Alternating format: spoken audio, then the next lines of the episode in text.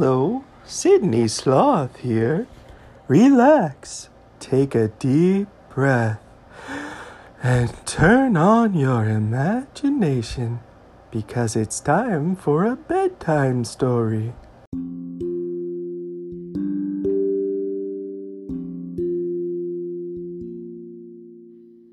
Tonight's story comes from the end of Paul's letter to the Philippians.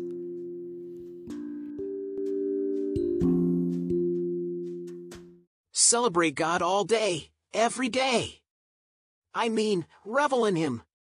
Make it as clear as you can to all you meet that you're on their side, working with them and not against them. Help them see that the Master is about to arrive. He could show up any minute. Don't fret or worry. Instead of worrying, pray. Let petitions and praises shape your worries into prayers, letting God know your concerns. Before you know it, a sense of God's wholeness, everything coming together for good, will come and settle you down. It's wonderful what happens when Christ displaces worry at the center of your life.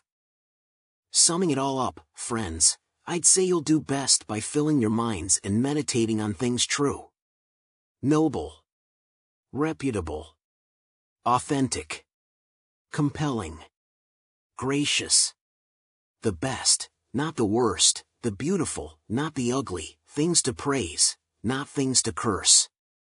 Put into practice what you learned from me, what you heard and saw and realized.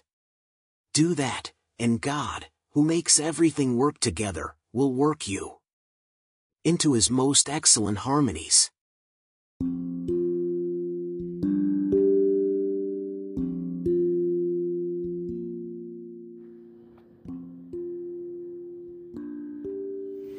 Can I think of a time when I celebrated really hard? When was it? Was it a birthday party? Was it Christmas? What happened?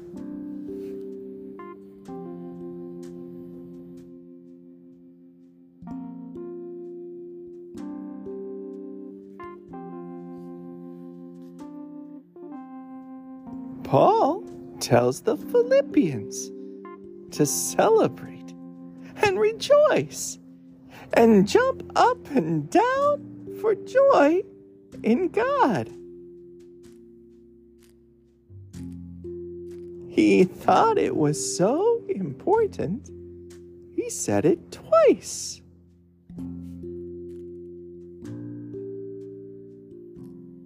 Can I imagine feeling that way about God?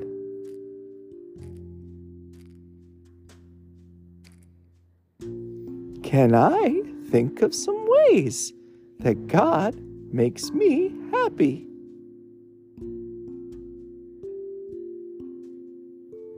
As I hear Paul's words again, can I let peace beyond understanding wash over me?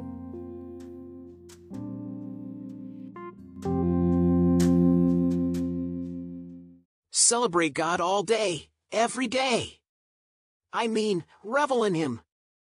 Make it as clear as you can to all you meet that you're on their side, working with them and not against them. Help them see that the Master is about to arrive. He could show up any minute. Don't fret or worry. Instead of worrying, pray. Let petitions and praises shape your worries into prayers, letting God know your concerns.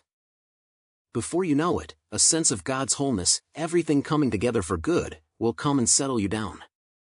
It's wonderful what happens when Christ displaces worry at the center of your life.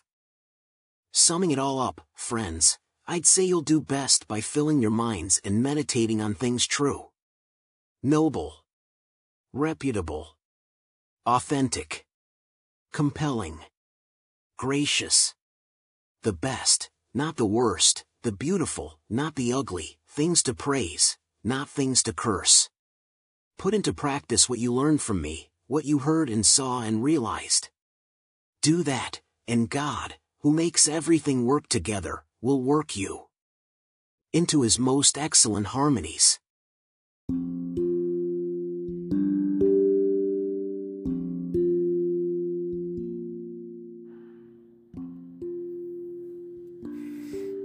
Paul tells the people he's writing to that they should fill their minds with good things.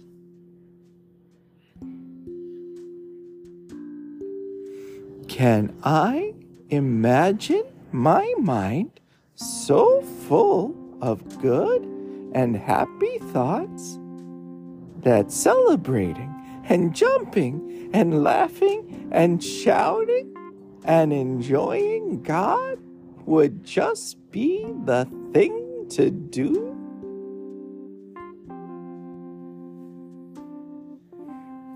Can I imagine something that's true? Can I think of something noble? Can I think of something that is right and pure? Can I think of something lovely and worthy of respect? Can I bring to mind anything excellent?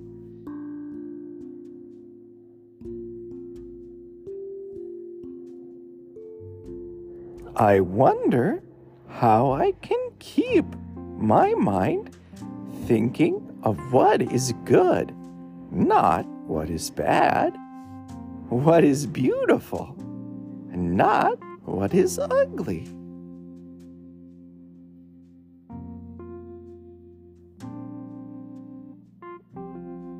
As this time of prayer draws to a close, I take a moment to imagine Jesus.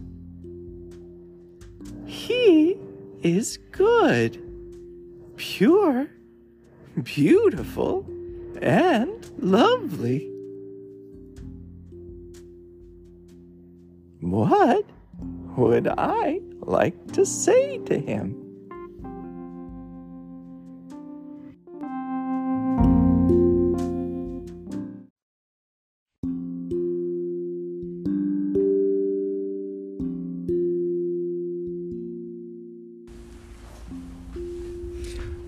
Protect us, Lord, as we stay awake.